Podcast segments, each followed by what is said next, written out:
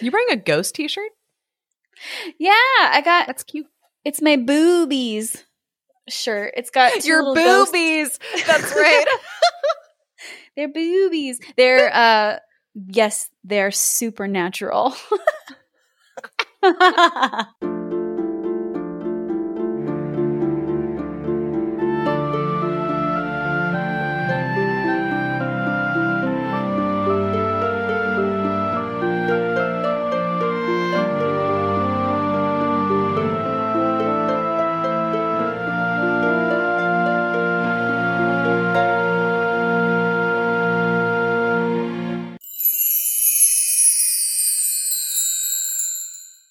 Hi there. I'm Abby. Hello, I'm Kelsey. And this is Fairy Tale Fix, a what the fuck fairy tale podcast where we read classic stories to each other and then fix them for a modern audience. Absolutely. We got this intro down. We're going to do it professionally from now on, like people who know what show they're doing. Absolutely. So, right before we started recording, I was uh, just about to tell Abby this story about fairy rings. So, I don't know if any of you have noticed, but we have been trying to uh, pump out more video content for you. And I, I feel like I need a little bit of praise because it's so much fucking work. When Kelsey says we, she's being extremely diplomatic. She means her. She means herself. She means doing it alone because Kelsey's a queen and she works really hard. Yeah, you know, it's just like the algorithm wants videos. They want video content. So I'm trying to cater to that. And so I got an idea for a video to do, which it probably will take like a million years to get.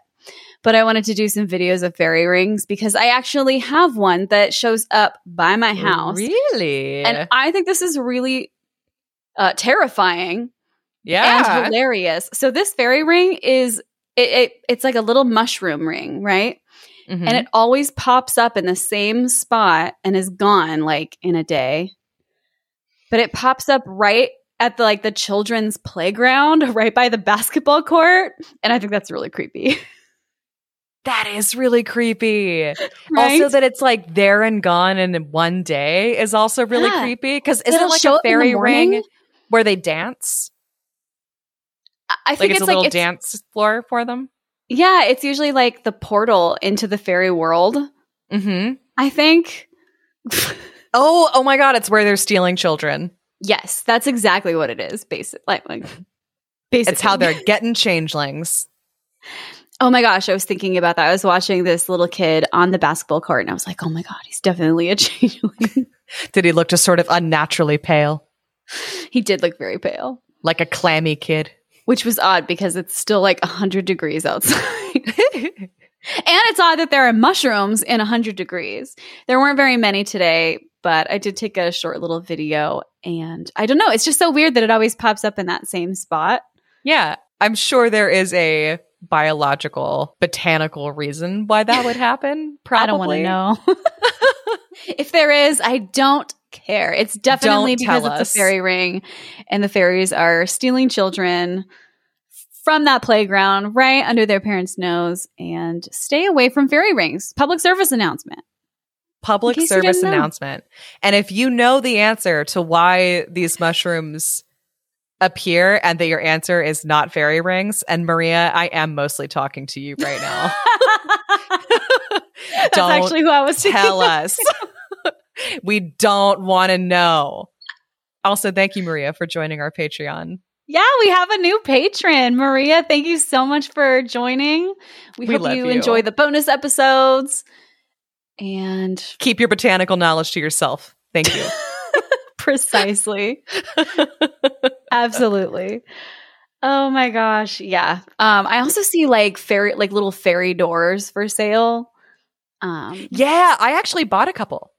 Why would you you want fairies? That's how you get fairies. I don't know why Yeah, you I want, want- fairies. Because if the idea behind them is that if you lay out offerings for them and you generally treat them with respect, having a fairy door in your house can be good luck.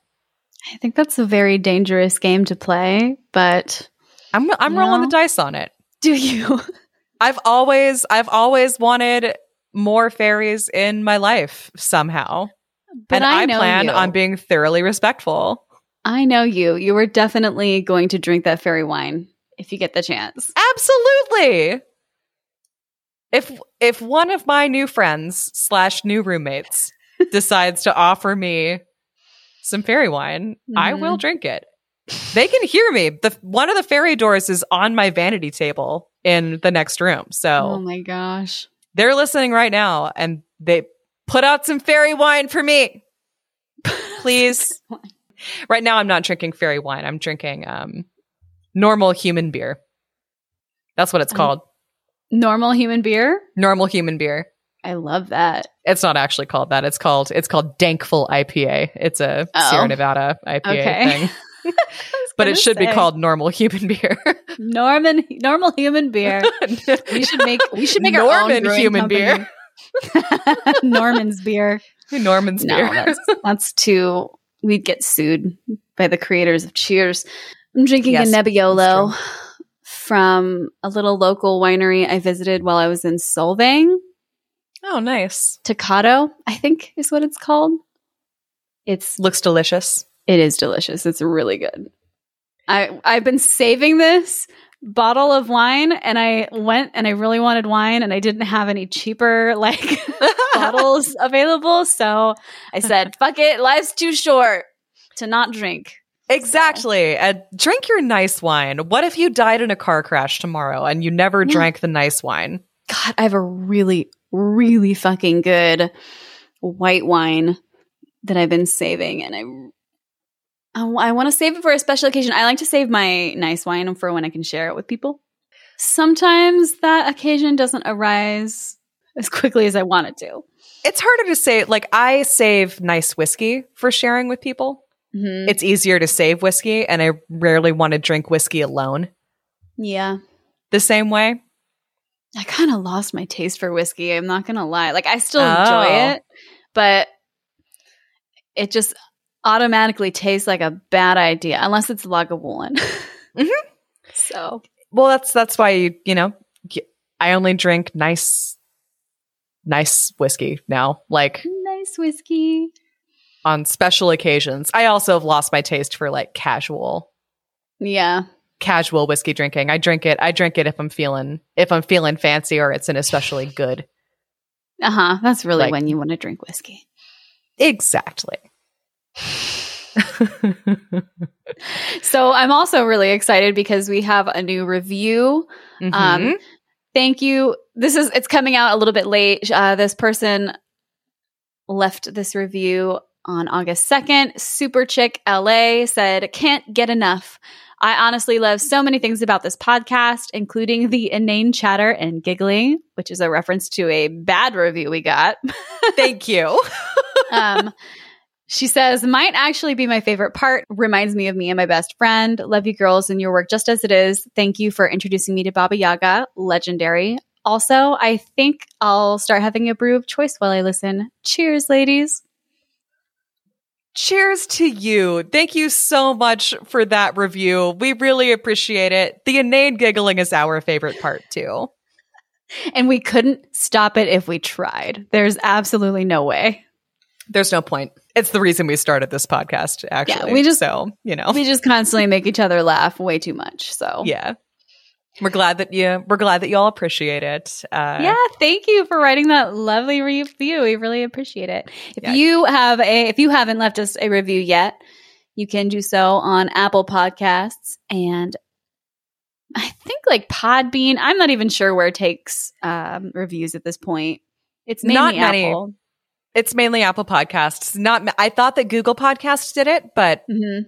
I I thought I vaguely remembered leaving one on Google Podcasts at one point, but yeah I guess not. It's go to Apple Podcasts or Yeah, iTunes. and if you- if you don't have apple i don't have apple honestly if i want to leave a review for a podcast it's such a pain i have to sign into this really old apple id i had a million years ago So on my old. old computer yeah, which I do, by the way, because I want to be supportive. But um, I do it in batches. I'll Yeah, save right? up. I'll like I'll, I'll like save up a list of like five or six new podcasts that I'm really enjoying, and then I'll leave Mhm. like six reviews. Yep. so that I don't have to think about it for another span of months. Anyway, save us up in your next batch of doing reviews. And Yeah, or there's also us, please. Spotify. We're up to 29 uh, five star reviews, which is amazing. Like, that's awesome. Thank you. Thank you very much. We really appreciate that. I know. Five stars for us. Keep Stop doing it. it. what was the handle for this person that left the review? Super Chick LA. L A letter L letter A. Yeah, LA. Okay. Like Uh, Louisiana Chick- or Los Angeles. gotcha. I thought Los Angeles at first, but yeah, I guess I guess L A Right? also could be Louisiana. That's true. But the point is, Super Chick L A is now our favorite listener. the best. And if if you want to be our favorite listener, then you should go leave a review. But right now it's Super Chick LA. They are the bomb. thebomb.com. Yes. I know. I said uh I said she because it said super chick, so I hope I got your pronouns right. If I did not, I'm sorry. I mean, it's a solid guess if the word chick is present, but erring on the side of caution. Yeah, it's always a good plan. Everybody's a they, so Everybody's a they until they tell me otherwise. yeah. That's my new rule. and if and even when you know differently, you're still a they You're still a they. because that always works. hmm I feel like that's always a good It's a good baseline. right. Anywho, what have you been up to? Do you have any updates for me? No, All, not I, all I had was the fairy ring thing. I was really excited Uh, to tell you about that. no, no, no. Like fairy tale related updates. Uh, I had jury duty yesterday. I was not put on a jury. That was that was sweet. Mhm. it was uh an experience because before i i've never really i've never really had to be part of the uh jury selection process i've just shown up hung out for a few hours and then was and was then dismissed Mhm. because the last time i did jury duty was in northern california which is just it's a bit of a shorter process unless unless you actually have to go through the whole process Mhm. but uh, this time was there all day.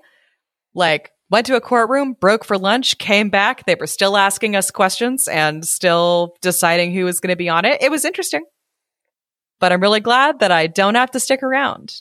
For real. Yeah, I did. Um, my last jury duty lasted three days. And I got to the very, I was the l- second to last person to leave. I was on the, in the box as an alternate Mm-hmm. before they started like asking me questions. And I was just so nervous. And I think that's why they let me go. Perfect. She's not capable of making any decisions whatsoever. That's, and that's probably true. Would have been interesting. I wouldn't have hated it, but um, yeah, three days. Jeez. I'm glad and yours was like not, and that's not even the trial. That's just them I know. deciding who's going to be on the jury. The the lawyer, the defense attorney or whatever, I don't know. He looked like that guy from Ferris Bueller's Day Off, that one actor. Not um Matthew Broderick, but the Mhm. one that's all shy. I can't remember his name. But he was really, really mean and he scared me a lot. He was like, I don't know, I felt like he was badgering the jurors, just like I don't know, asking them really mean questions and then like kind of judging them. I don't know. He was Mhm. like, "Oh, so you don't want to do this because you're lazy?" I don't. know. He like literally said stuff like that, and was like, "Jeez." Rude. Yeah, Rude. Yeah. No, they didn't let either of the attorneys address us directly. We all we all Oh, talked to the judge, Oh, nice. uh, who seemed he seemed like a he seemed like a nice guy. Uh, I, Yeah, I, I he seemed he seemed gentle and he didn't ask any rude questions, Gentle judge. which was which was nice. He was so corny though because like we we came back from lunch and there were still a few stragglers that hadn't made it back to the courtroom at the time that he told us we had to come back and he just he sat down at his they call it i think it's the bench he sat down at the bench and Mm-hmm. he shuffled some papers in his hands for like 30 seconds and then he spoke into his little microphone. He was like i hate awkward silences. I can't stand them. So while we're waiting for everybody else to get back i'm going to tell you the biography of all of the paintings in this room because there were there were paintings in the room of people who had previously been judges in this courtroom. That's kind of fun. It was kind of fun. He's not a very he wasn't very good at delivering the biographies in a way that wasn't really dry. I'm surprised because it sounds like he's done that before. Like, Yeah, it Like he has that in the back of his head, like ready to go. Well, he no, he had it on papers. Like it's like he printed off the Wikipedia bios of all of these guys. Oh yeah, he might not know uh, right away because it's No. probably a different room that he's in every time, huh? Nope, those are those are his those are his that's his courtroom. He didn't Um, know. and his Aw. chambers his chambers are attached to that courtroom. Like that's his spot. That's hilarious. But he's still he's like just reading he's just reading off of his little sheet and telling us about like that's what that guy did and that's what that guy did and then this guy over here this is what he did and it it just That's cute. it was cute. You know, uh, you live in a really old city. Was the Mhm. courtroom? I mean, it was not a courtroom, but was the courthouse area like really old and cool looking? Well, we it, we were in a courtroom for a little for a Oh while. yeah, was Um, it like all old and really fancy?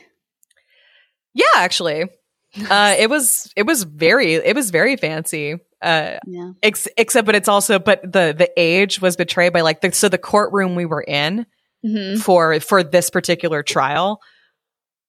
its air conditioning had broken recently, No, so it was so hot in there. that sucks. you know, like about seventy people get packed into this room to like Uh-huh. figure this out, and they had It's like the air as fuck. the air conditioning was broken. The paint was kind of peeling. It's, you know, Boo. it was a little shabby. I was looking around that room and it was kind of like, oh my God. Like someone is going to have like the worst or most relieving day of their life in this Mhm. shitty, hot, kind of weird little room. That's rough. it is rough. It's super rough. Anyway, the judge was cute though. I and like they that. Didn't least you've got they some didn't let the attorneys say anything to us, Yeah. which is nice because they looked stern, and I don't want to talk to them. Man. Yeah, really.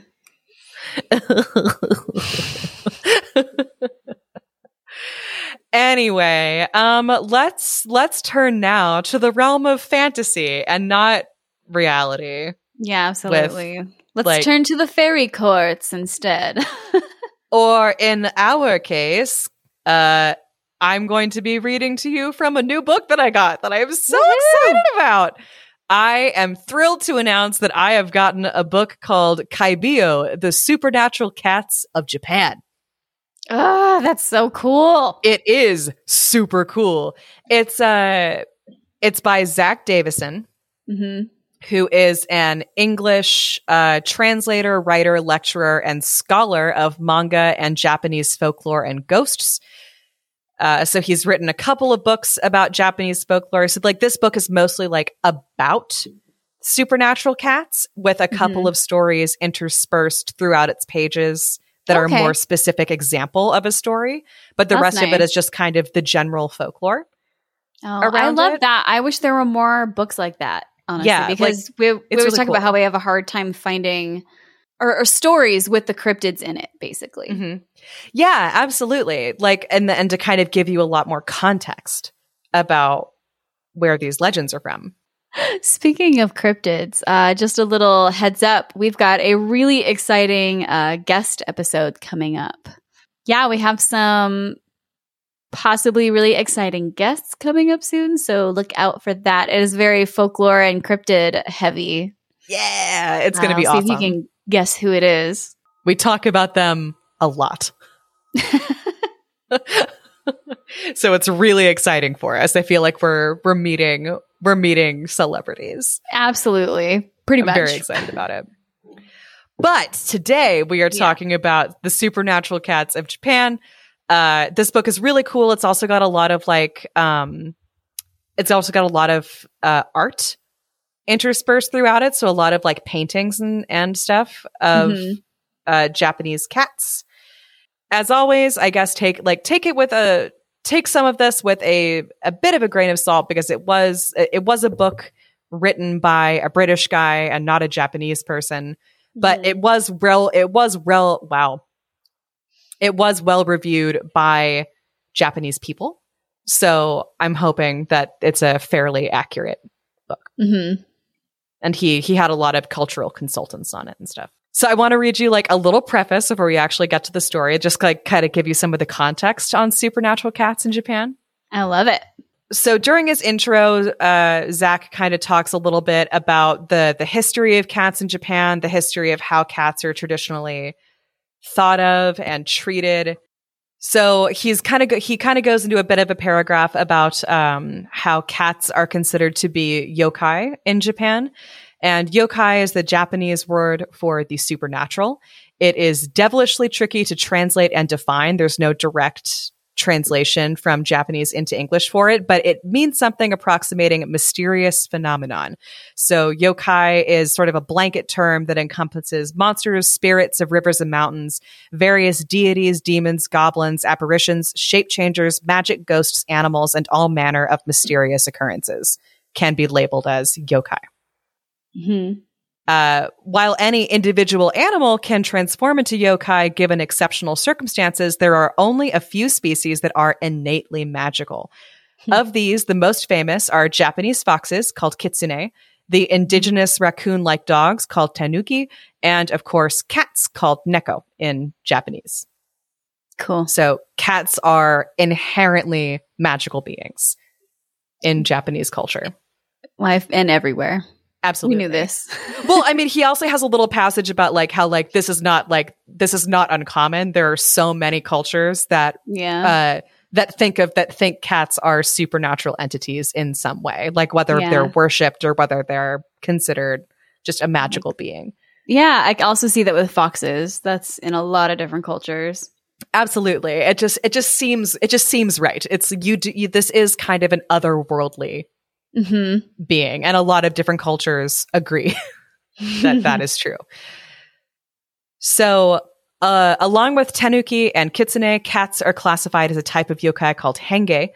And this word essentially means shapeshifter and refers to animals who are able to change form, taking on various shapes and identities. Japan's cat lore is vast and deep, equally sacred and profane. They, they traditionally guard Buddhist scriptures, but were disdained for their indifference. When the Buddha died, the only animals that did not weep were venomous serpents and cats. Their reported powers are myriad. Cats can change shape. They manipulate corpses like puppets. They bring good luck. They inflict curses. And it was said that to kill a cat resulted in seven lifetimes of inauspicious rebirth. Oh, seven. Seven. Like breaking a mirror, killing a cat. Mm-hmm. You will have cool. seven, seven somethings of bad. Yeah. Yeah. And collectively, magical cats are known as kaibyo. So that's the that's Mhm. the title. That's why the title of the book is kaibyo, Mm-hmm. um, which just translates essentially to strange cats. Do you know if that's a belief that's like still held, like a or like a superstition? I guess. The the book is definitely focused on older folklore and not Mhm. necessarily modern opinions about cats. But like obviously cats are still a huge part of Japanese culture. Like so there is a paragraph about modern Japan. It's a Yeah. uh, he says in modern Japan it's difficult to go anywhere without seeing cats either waving at you from restaurant windows, springing from the pages of manga or hiding in the shadows at Shinto shrines. Cat cafes are everywhere. Hello Kitty is beyond ubiquitous. It seems like every new animated series has a magical cat or two, yet they remain multifaceted and mysterious creatures, and they retain an aura of dangerous power and caution. cool. Yeah. Uh, he has like a little section about the cat that was the station master at a train station Mm-hmm. uh, for, for many years. Yeah. Oh Uh, that like they they had this cat as the station manager the station master uh this cat was named tama Mm-hmm. and they promoted tama several times Ah, I love that Uh, so much. she tama was eventually promoted to operating officer and oversaw a staff of two feline assistant station masters Oh my goodness. When Tama died in 2015, she was enshrined as a goddess. Rechristened Tama Daimyojin, her holy shrine still exists today, where pilgrims travel to ask for her blessing. wow. I'm surprised we haven't heard more uh, Japanese cat stories. Me too, considering like how magical they are. Mm-hmm. But we've just we've just been finding the wrong stuff, I guess. But yeah. So I don't want to read you the whole book. Uh, it's a very good book. I highly recommend it. I have learned a lot about magical cats. Mm-hmm. Uh, but the magical cat we are talking about today comes from the Bakeneko chapter, which is the changing cat. Mm. Bakeneko are the most common of Japan's supernatural cats. They are specifically able to take human shape and blend seamlessly with society. They can imitate living people or create entirely new personas. Some Bakeneko maintain a cat form, but they speak human languages and wear human clothes. And these cat shaped Bakeneko are among the most prominent legends. Going to end on some Bakeneko maintain a cat form, but they speak human language and wear human clothes, and they are among the most prominent legends. I'm getting animal bridegroom from this a little. A little bit. You would not be wrong. So, for the origins of most supernatural beings in Japan, like it's very fuzzy what the actual origin of these legends are. Mm-hmm. But Bakeneko actually have a really specific and accurate origin story. Like everyone's pretty sure they know this is where these legends came from, why people believed that cats were like this or that there were such a thing. So, in the era when cats became widespread in Japan, because they're not indigenous to Japan, there's a lot of different theories on how cats uh, came to be there. Most people lived on a diet of vegetables and grains. There's very little supplementary meat or protein. Cats were fed whatever leftovers were available, and this rarely included meat, but cats are carnivores and they don't do well on vegetarian diets typically. And when hungry, they take their protein where they can get it and they aren't too fussy about the source. oh my. During the Edo period, it was believed that cats ate butterflies. Many pictures at this time show cats fancifully hunting butterflies or having some sort of butterfly motif incorporated into the illustration. But in truth, cats had a readier supply of protein. Because houses at that time were lit by oil lamps, and fish oil was one of the most common fuels. So to a protein starved cat, this was a feast. Yeah cats would stand on their hind legs to reach up to the lamp to lick out the fish oil. That's cute. It is cute. It's also like um what those little cat wines Yes are made of. Fish Basically oil. like fish oil. My cat hates them by the way. She will not drink like Pinot Meow or whatever it's called. Your cat's weird. Yeah. But yeah, that's what those are made out of. That's so funny. That makes sense. Maybe, yeah, right? yeah, that makes per- that makes perfect sense. I love that. That's still something we're feeding cats to this day. uh huh. As any cat owner knows, cats can stretch their bodies to almost unnatural. Cats can stretch their bodies to almost unnatural proportions and are persistent when they want something.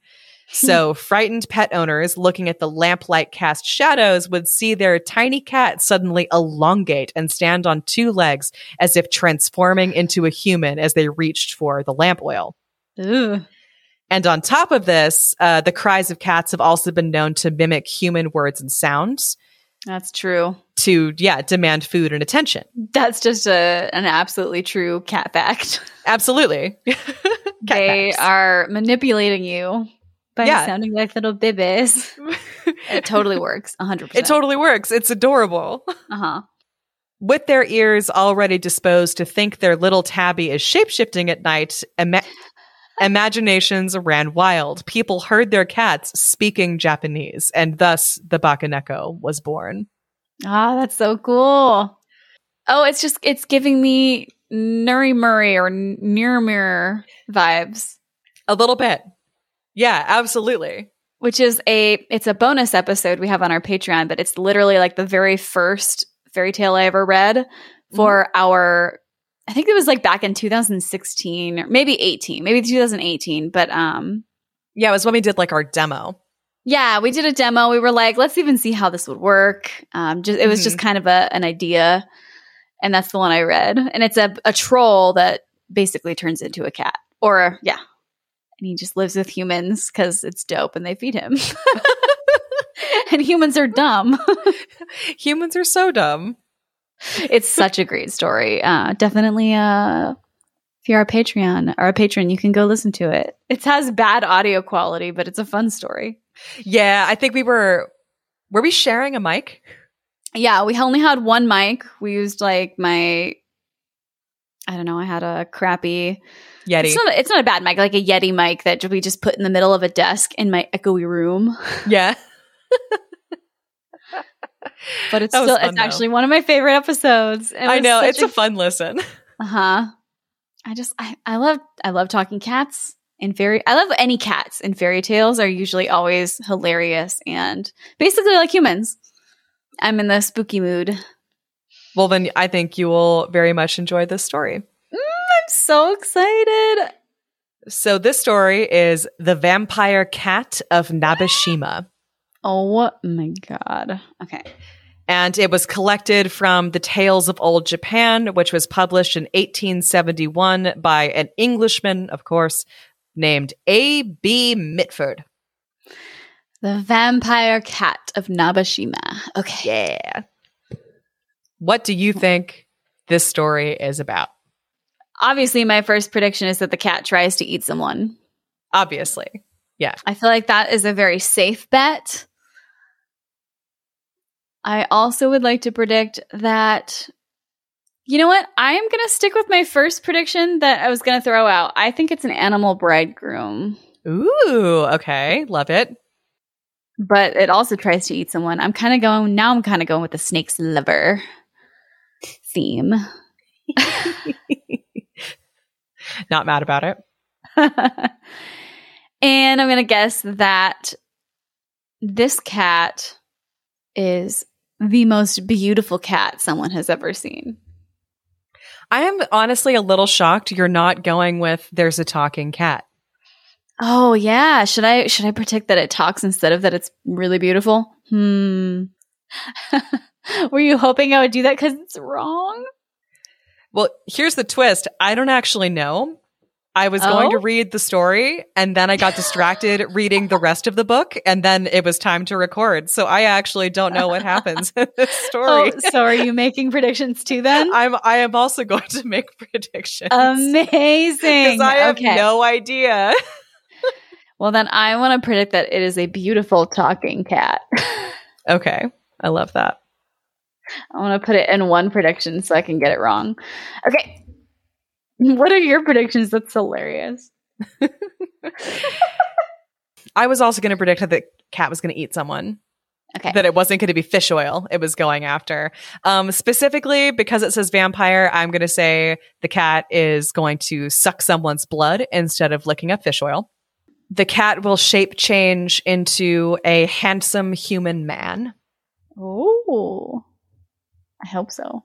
Because because remember it says that Buck and Echo are shapeshifters. Oh yeah, why didn't I predict that? Oh well, that's okay. Uh, my third prediction is that the Bakeneko survives the story somehow, that it is not killed. I hope so. it Vampire goes on to should- continue terrorizing the human populace. Fuck yeah. I hope. All right, give it to me, baby. Let's do it. I'm so I'm so excited. excited. This is awesome.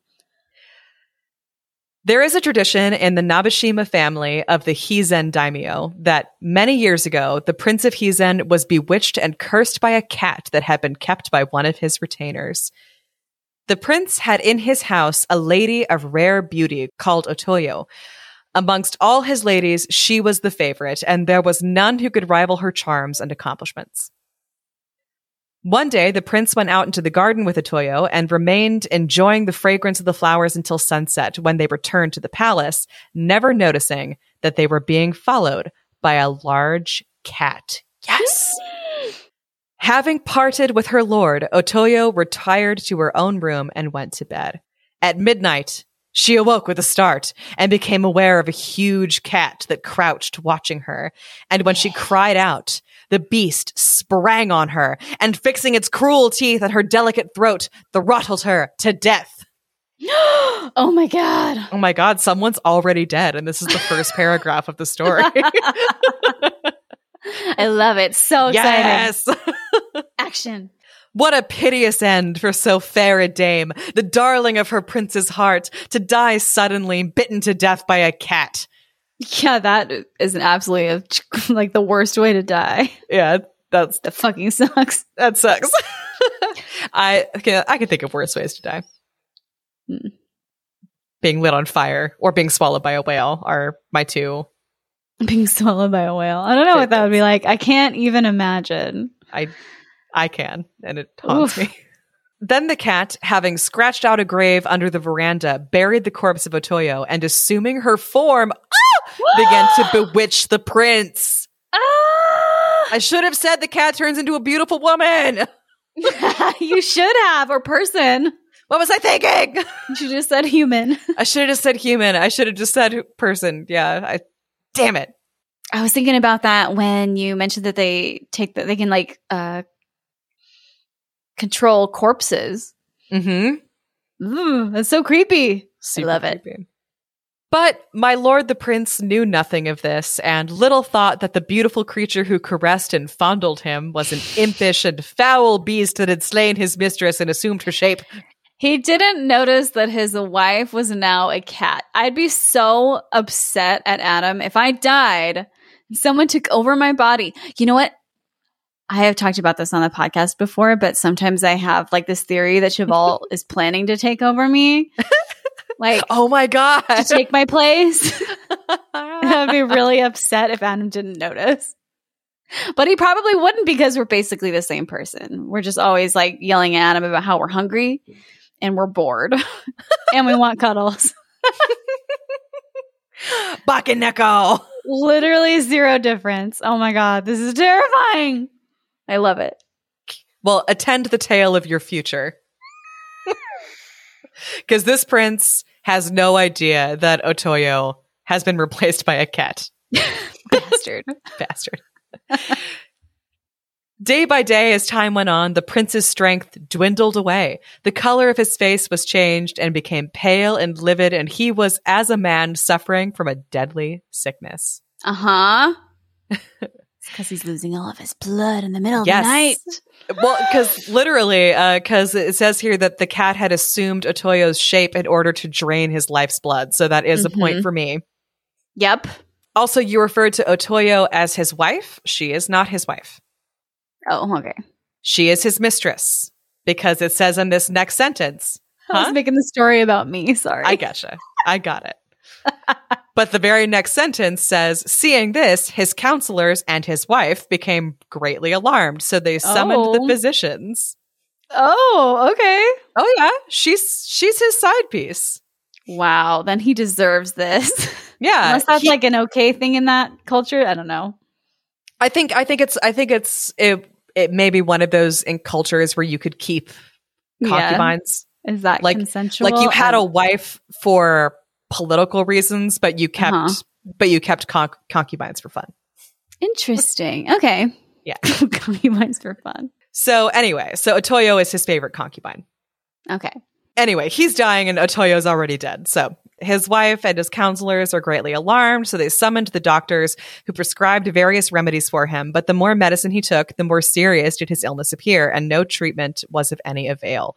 But most of all, did he suffer in the nighttime when his sleep would be troubled and disturbed by hideous dreams. Yeah. In consequence of this, his counselors nightly appointed a hundred of his retainers to sit up and watch over him. But strange to say, towards 10 o'clock on the very first night that the watch was set, the guard was seized with a sudden and unaccountable drowsiness, which they could not resist until one by one, every man had fallen asleep. I want this horror story. This would be such a good movie. I want to watch this movie. Yeah. Mm-hmm. Then the false Otoyo came in and harassed the prince until morning. That's a funny way to phrase it. like I know, I know that like the cat's drinking his blood, but it just sounds like this woman comes in and is like mean to him until morning. yeah. Also, cats just, you know, having the zoomies at 3 a.m. and meowing Oh, at you. this is exactly what this is. this is demon cat zoomies. He- He's not even losing any blood. He's just like can't get any sleep because his cat sleep. won't let him. oh, I love that. The following night, the same thing occurred, and the prince was subjected to the imp's tyranny while his guards slept helplessly around him. Night after night, this was repeated until at last three of the prince's counselors determined themselves to sit up on guard and see whether they could overcome this mysterious drowsiness, but they fared no better than the others, and by 10 o'clock were fast asleep. The next day, the three counselors held a solemn conclave, and their chief, one Ishaya Buzen, said, This is a marvelous thing that a guard of a hundred men should thus be overcome by sleep. Of a surety, the spell that is upon my lord and upon his guard must be the work of witchcraft. Mm-hmm. Mm-hmm. Now, as all of our efforts are of no avail, let us seek out Ruiten, the chief priest of the temple called Mio-in, and beseech him to put up prayers for the recovery of my lord. And the other counselors approving what Ishaya Buzen's had said, they went to the priest Ruiten and engaged him to recite litanies that the prince might be restored to health. So it came to pass that Ruiten, the chief priest of Mio-in, offered up prayers nightly for the prince. One night at the ninth hour, which is midnight, according to the book. Oh, it says that in the book. It says it says midnight in parentheses. oh, okay. So I thought you were. I thought you were telling me. Nope. Anyway, so at midnight, when he had finished his religious exercises and was preparing to lie down to sleep, he fancied that he heard a noise outside in the garden, as if someone was washing himself at the well. Deeming this passing strange, he looked down from the window, and there in the moonlight he saw a handsome young soldier. Oh my gosh, maybe I do get my point. Some 24 years of age, washing himself, who, when he had finished cleaning himself and put on his clothes, stood before the figure of Buddha and prayed fervently for the recovery of my lord the prince. Oh, okay. Aw. I mean, I it could still he- happen. I think he's sincere. Boo. Could still happen. Don't could. worry, it's not over yet. Ruiten looked on with admiration, and the young man, oh yeah, I bet he did. He's a naked hottie cleaning himself in the well. You can look. Who wouldn't? So Ruiten looked on with admiration, and the young man, when he had made an end of his prayer, was going away. But the priest stopped him, calling out to him, Sir, I pray you tarry a little. I have something to say to you. At your reverence's service, what may you want? Pray be so good as to step up here and have a little talk with me. And the young man goes upstairs. And Ruiten tells him, Sir, I cannot conceal my admiration that you, being so young a man, should have so loyal a spirit. I am Ruiten, the chief priest of this temple, and am engaged in praying for the recovery of my lord. What is your name? And he says, My name is Ito Soda, and I am serving in the infantry of Nabeshima. Since my lord has been sick, my one desire has been to assist in nursing him. But being only a simple soldier, I am not of sufficient rank to come into his presence, so I have no resource but to pray to the gods of the country and to Buddha that my lord may regain his health. He's just super loyal and crushing Uh-huh. on his prince a little bit. Yeah, really. Everybody's gay. Everybody's gay. When Ruiten heard this, he shed tears in admiration of the fidelity of Ito Soda and said, Your purpose is indeed a good one, but what a strange sickness this is that my lord is afflicted with. Every night he suffers from horrible dreams, and the retainers who sit up with him are all seized with a mysterious sleep, so that no one can keep awake. And then the book here says, It is very wonderful, which I, I guess I take it they mean like the original sense of the word. Huh, yeah. Definitely. but it does to a modern to a modern sensibility it does come off as it's great Yeah, yeah. yeah, kind of like using the word awesome. yes yeah Is it is it Exactly. really awe inspiring? Or like, is it are you really awed anyway but he says it's very wonderful yes replied Soda after a moment's reflection this certainly must be witchcraft. If I could but attain to leave to sit up one night with the prince, I would fain see whether I could not resist this drowsiness and detect the goblin. Uh-huh. You just want to watch your prince sleeping. Mm, like a handsome angel. You just got a got a big old crush. a handsome, rich angel who is down one concubine. I will just That's point out. true. just down a concubine. His favorite. I know, it's too bad. I feel bad for Otoyo. Nobody noticed that she is not herself anymore. Mm, yeah. so the priest says that, you know, I know the prince's counselors. I will speak to them of you and will intercede that intercede with them that you may attain your wish. And Ito Soda thanks Ruiten and says, I am not prompted by any vain thought of self advancement. Should I succeed, all I wish for is the recovery of my lord. And the priest tells him, Okay, well, tomorrow night I will take you with me to the counselor's house. On the following evening, Ito Soda returned to the temple Mio-in and having found Ruiten, accompanied him to the house of Ishaya Buzen. Then the priest, leaving Soda outside, went in to converse with the counselor and inquired after the prince's health. The counselor says, No, his illness is still very severe. We are certain that he must be the victim of some foul sorcery, but we cannot catch sight of the goblin, so we are in the greatest trouble. Uh, the counselor is, um, he's a plebeian. He's such a pleb. I don't know if I can actually let him into the presence of my prince. it is true he is but a common soldier, urged the priest, but why not raise his rank in consideration of his fidelity and then let him be a stand guard? There you go. Finding the loopholes, Someone's making thinking. it happen. Mm-hmm. uh, the counselor says, it would be time enough to promote him after my lord's recovery. But come, let me see this Ito Soda that I may know what manner of man he is, and if he pleases me, I will consult with the other counselors and perhaps we may grant his request. So Ito Soda is presented to the counselor, who looks at him attentively and, being pleased with his comely and gentle appearance. Hmm. mm-hmm. so I hear you are anxious to be permitted to mount guard in my lord's room at night. Well, I must. Con- That's such a such a sexy way to phrase it. Well, I must consult with the other counselors, and we will see what can be done for you. So the next day, the counselors have a meeting. They meet Ito Soda. They are likewise impressed with him, and they say that he he may keep watch with the other 100 guards that very night. So he goes away in high spirits. He makes his preparations, and then he takes his place among the guard who were on duty in the prince's bedroom. I also love that the prince's bedroom is large enough that it can accommodate 101 people besides the prince yep. himself. That's awe inspiring. That's awesome. That's awesome. Absolutely. I wish I had a bedroom that could fit 100 people. Then again, I don't know. I don't spend that much time in my bedroom. Yeah. Yeah, Maybe. no, bedrooms are for sleeping. And then you have but to clean it all. I don't know. Yeah. Well, he doesn't have to clean. That's true, huh? He's I forget about the prince. Stuff. If you're that rich, you don't have to. You don't have to do anything. You really don't. Maybe he does hang out in his room all day. he does. I mean, he's hanging out in his room all day now.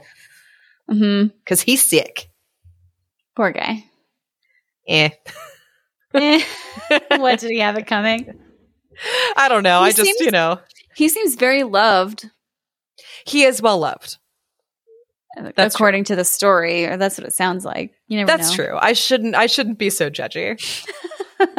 okay, so the prince sleeps in the center of the room, of course, and the hundred guards around him sat keeping themselves awake with entertaining conversation and pleasant conceits, like playing cards and shit.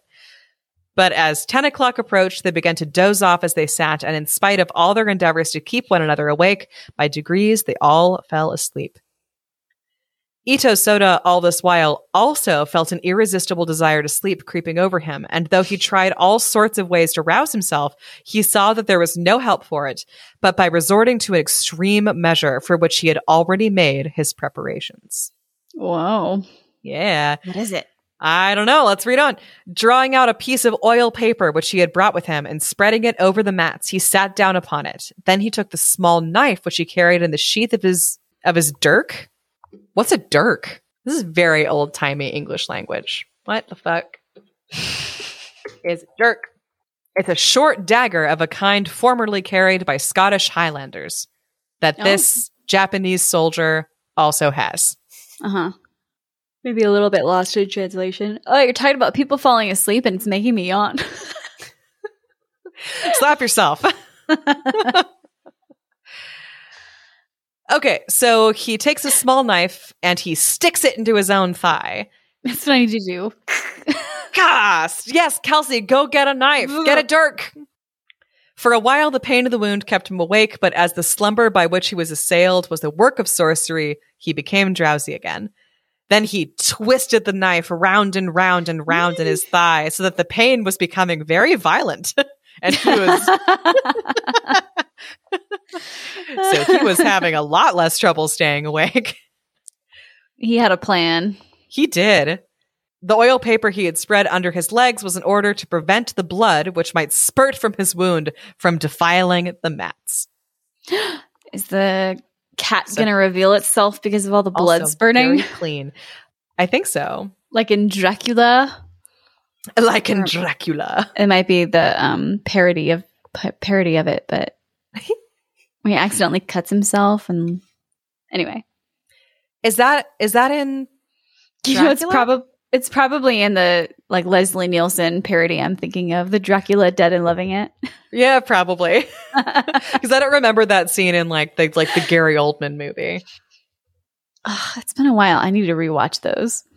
Me too. It I've only, I haven't seen it in a long time, so I don't know. Maybe that scene is in there. I do remember that Gary Oldman's old man makeup is very creepy. anyway, so he's a very neat person in addition to being a very smart person because he has put down mats to soak up all the blood so that he doesn't stain the prince's rugs. what a nerd! What a nerd. so he is able to stay awake because no one else was this bonkers. yeah. And suddenly, the sliding doors of the prince's room were drawn open, and he saw a figure coming in stealthily. And as it drew nearer, the form was that of a marvelously beautiful woman, some 23 years of age. Mm hmm Cautiously, she looked around her, and when she saw that all the guard was asleep, she smiled an ominous smile and was going up to the prince's bedside when she perceived that in one corner of the room there was a man yet awake. Uh oh. Uh oh. Uh oh! You're in trouble. Run! Kill it! And you're bleeding already. Yes! in front of a vampire cat. hmm That's not good. No. So she's a little startled, but she goes up to Soda and said, I am not used to seeing you here. Who are you? hmm And he says, My name is Ito Soda, and this is the first night that I have been on guard. A troublesome office, truly. Why, here are all the rest of the guard asleep. How is it that you alone are awake? You are a trusty watchman. I stabbed myself in the leg. I stabbed myself real good. Uh, There is nothing to boast about. I'm asleep myself, fast and sound. What is that wound on your knee? It is all red with blood. Oh, I felt very sleepy, so I stuck my knife into my thigh, and the pain of it has kept me awake. like you do. just like a matter of fact. Oh, I was tired, um, so I jammed my knife into my leg. That's what I tell my boss whenever I'm at work. Oh, how are you still up? Like, I've been stabbing myself. oh my god! Works better than coffee. Right? What wondrous loyalty, said the lady. Well, is it not the duty of a retainer to lay down his life for his master? Is such a scratch as this worth thinking about? it's very Then- loyal. Super loyal. Too loyal. Very res- respectable. in it to win it. Just let him die. Just let him die. He loves. I would not stab my leg. I would not stab myself in my leg for my boss. You know, if you're a soldier and it's all about honor and shit, you're you're stabbing yourself. I thought it was gonna be. I don't know why I was expecting it to be like ice or a tea or something. Yeah, yeah, like he just like, like none of the other guards have thought of that, like just keeping themselves awake with some tea. Uh, Okay. Anyway, so the lady goes up to the sleeping prince and said, How fares it with my lord tonight? But the prince, worn out with sickness, made no reply. But Soda was watching her eagerly and guessed that it was Otoyo and made up his mind that if she attempted to harass the prince, he would kill her on the spot. it's not funny. It's it's very serious. It's I know, but it's just such a funny phrasing. yeah. Harassing the prince. She's going to harass the prince. The goblin, however, which in the form of Otoyo had been tormenting the prince every night and had come again that night for no other purpose, was defeated by the watchfulness of Ito Soda. For whenever she drew near to the sick man, thinking to put her spells upon him, she would turn and look behind her, and there she saw Ito Soda glaring at her, so she had no help for it but to go away again and leave the prince undisturbed. Hmm. I want to know why she didn't try to kill, try to chill, try to kill Uh, Ito Soda. yeah, I'm wondering why. Like he's already bleeding. He's wounded. Yeah, um, stab him more. Yeah, really. I don't know. Maybe they're not that powerful. Maybe you can't, you know, go up against someone who's awake. there might be rules that we don't know about. hmm Um, yeah. So at last the day broke, and the other officers, when they awoke and opened their eyes, saw that Ito Soda had kept awake by stabbing himself in the thigh, and they were greatly ashamed, and they went home crestfallen. yeah, good. I can't believe you didn't think of that. you should all have been mutilating yourselves. I bet someone's feeling pretty good about himself right now. Heck yeah. That morning, Ito Soda went back to the house of Ishaya Buzen and told him all that had occurred the previous night. He limped back to the house. hmm The counselors were all loud in their praises of Ito Soda's behavior and ordered him to keep watch again that night. At the same hour, the false Otoyo came in and looked all round the room, and all the guard were asleep because they're still not stabbing themselves in the thigh. They're like, fuck that. Like, I don't that get paid enough for that shit. Hell no. They're not as loyal as Ito Soda. That's true. Uh, he was wide awake again, and so being fr- again frustrated, she returned to her own apartments. Now, as since Soda had been on guard, the prince had passed quiet nights. His sickness began to get better, and there was great joy in the palace, and Soda was promoted and rewarded with an estate. Aw, love an underdog. Yeah, good for him. He deserves it. He stabbed himself in the thigh multiple times. Damn right you're going to give this Yeah. man an estate. It probably had to go on for weeks for him to get better. yes. That's a lot of blood loss to recover from. Now he's going to start getting sick. yeah, probably. Yeah, because he's been stabbing himself in the thigh multiple nights. No. And no one else is doing it. They saw how he stayed awake. huh? Yeah, they've got zero excuses at this point. Everyone Like- else is fired. There's a hundred guys in this room, and no one else wants to take one for the team.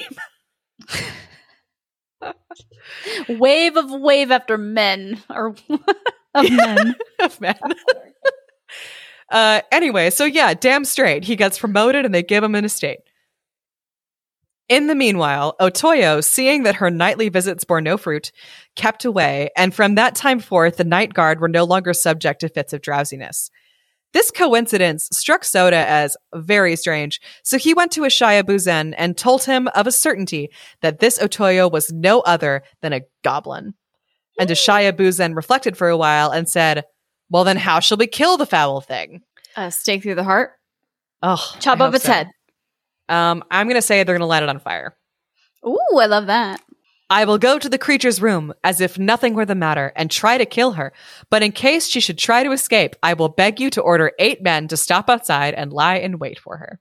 Also, wasn't it? I thought it was bad luck to kill a cat. Is it this a different type of cat? I guess so. Because it's And like guess- actually like a demon cat. Yeah, Thing? and it's in human form too. Yeah. Yeah. Like you can I think you can't kill like a house pet cat. Okay. Having agreed upon this plan, Soda went at nightfall to Otoyo's apartment, pretending to have been sent with a message from the prince. When she saw him arrive, she said, What message have you brought me from my lord? Oh, nothing in particular. Be so good to look at this letter. And as he spoke, he drew near to her, and suddenly, drawing his knife, he cut at her. But the goblin, springing back, seized a halberd and glaring fiercely at Soda, What the fuck is a halberd?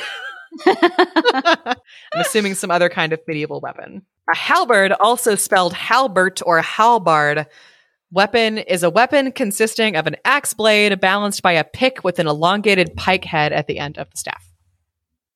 cool. So she's got a halberd, Oh, damn. Yeah, that's badass. which is cool as hell. Yeah. Finish him. Finish him. This has to be in the movie. A whole Mhm. epic fight scene. Yes. Oh, I want it. So she seizes a halberd, glares fiercely at Soda, and says, How dare you behave like this to one of your lord's ladies? I will have you dismissed. And she tried to strike Soda with the halberd, but Soda fought desperately with his knife, and the goblin, seeing that she was no match for him, threw away the halberd, and from a beautiful woman became suddenly transformed into a cat, which springing up the sides of the room jumped onto the roof. Ishaya Buzen and his eight men who were watching outside shot at the cat, but missed it, and the beast made good its escape. Fuck yeah! Nice. Point for Abby. Point for me! So the cat fled to the mountains and did much mischief among the surrounding people until at last the Prince of Hizen ordered a great hunt and the beast was finally killed. Aw, Oh, bummer. never mind. No point, never mind. Take my point back. oh, I was hoping it lived. That would have been too. funnier. to continue doing much mischief. hmm But the prince recovered from his illness and Ito Soda was richly rewarded at the end.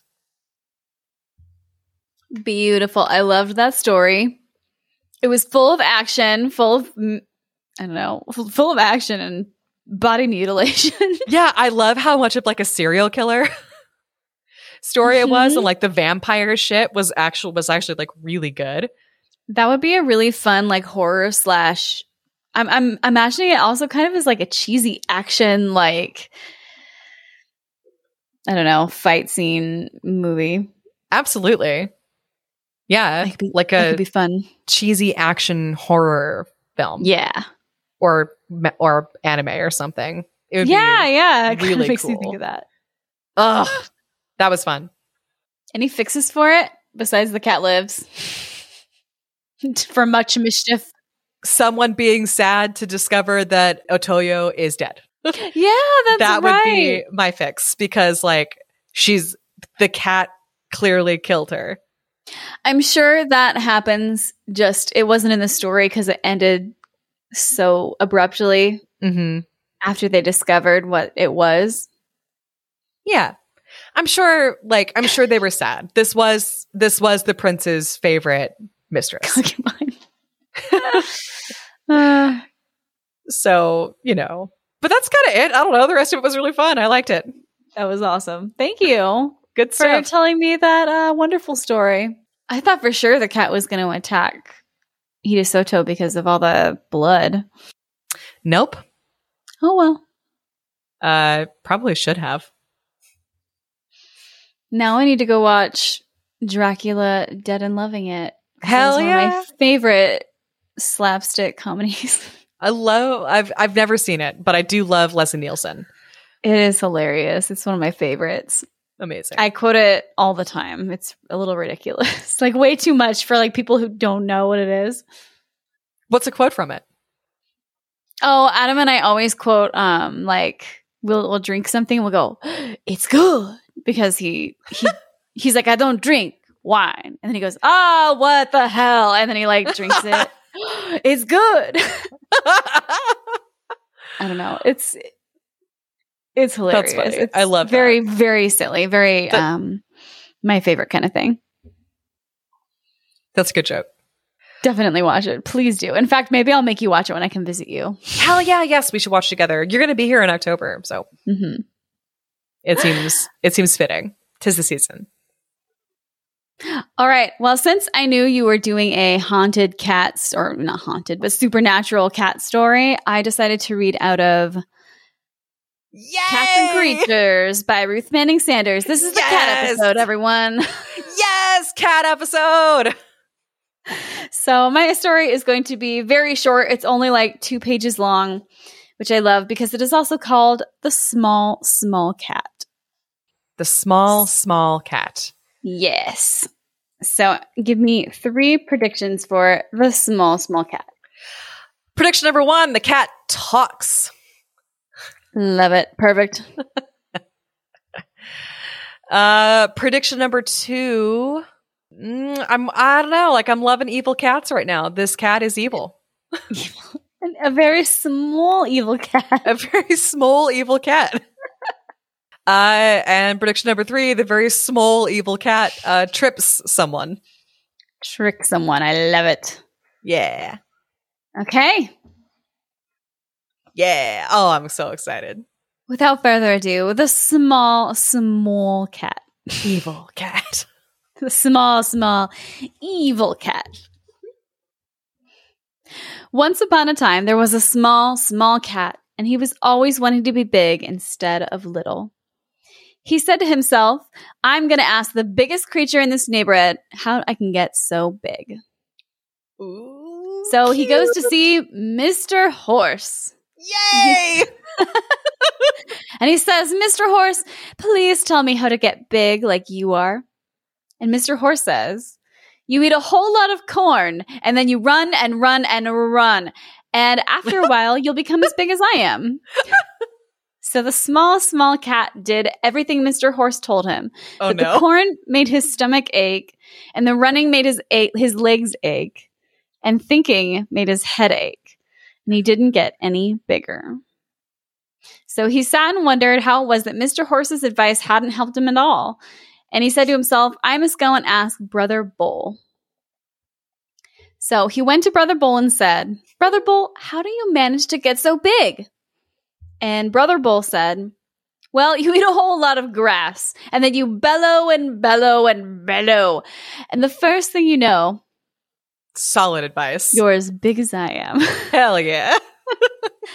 so the small, small cat did just that. Oh. But the grass made his stomach sore, and the bellowing made his throat sore, and he still didn't get any bigger. Poor little guy. So little then- scamp. Yeah, to- he's so tiny. Mm. So then he wondered why Brother Bull's advice hadn't helped him. Then he heard Mr. Owl hooting in the wood, and he said to himself, Ah, Mr. Owl is wise. I'll go and ask him how I can get so big. He went to see Mr. Owl, and Mr. Owl said, But why do you want to be big? And the small, small cat said, I want to be big so that if I get in a fight, I can win. Yeah. Good Which is- reasoning. totally fair. I love that. This cat is smart. and Mr. Owl said, Did anyone ever try to pick a quarrel with you? And the small, small cat said no. This But just in case, I want to Yeah, be just ready. in case. It reminds me of uh, that scene in the Aristocats when the the orange kitten Toulouse Uh-huh. is, is like getting himself all puffed up and like hissing Yeah. and pretending to fight. So cute. Cute. And then Mr. Owl said, Well, then, you don't need to fight, and you don't need to be any bigger than you are. But the small, small cat said, I want to be big so that I can see a long way off.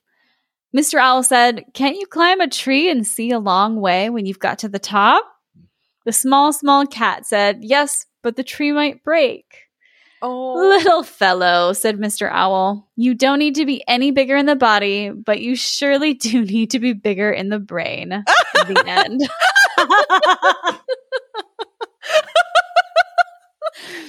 Mr. Owl serving up fucking Perfect. Just Episode winner. you know, the owl just doesn't understand the small, small cat. I get it. Yeah. You always want to, you know, be something you're not, and maybe you don't need it, but you want it. Yes, it is good advice. Like it's a good lesson of I just love that it ends in like a fucking insult. like, yeah, like ugh, you're dumb. yeah. Owl's had enough of your shit, cat. Enjoy the gifts that you have and stop trying. Stop trying, cat. Pretty much. That's what I say. Uh, so yeah. cute. Zero fixes. I Zero think that's fixes. hilarious. Yeah, and a really that's a really cute like bedtime story for a little kid, especially maybe a little kid who's kind of annoying. Or like a kid that spent all day trying to become a Tyrannosaurus Rex. There you go. And you're like, you have to stop now. It's time to go to bed.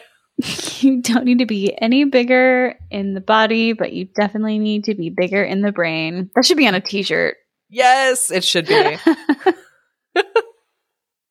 we should get a little we should get a little graphic. put it on something. That was super cute. Thank you for telling me that story. Yeah. Thank you, Ruth Manning Sanders. It was fun. It was a, a very uh, sharp turn from your story. Yes, but I think it's nice. I think it's nice to have a palate cleanser. Mm-hmm. Always. All right. Well, I think that's going to do it for us. Mm-hmm.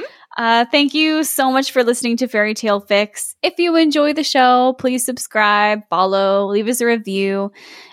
If you love the show, you can support us and get extra episodes, merch, books, and other cool content at our Patreon by signing up at fairytalefix.cash for, you know, I think the lowest tier is about what you'd pay for a latte a month. Sure do. Yeah. You can also find us on Twitter and Instagram at Fairy Tale Fix Pod. We post photos and artwork of the stories we read. And, you know, if you want to reach out to us, email us your favorite fairy tales, folklore, and, you know, just pretty much anything. Uh, you can reach out to us at info at fairytalefixpod.com.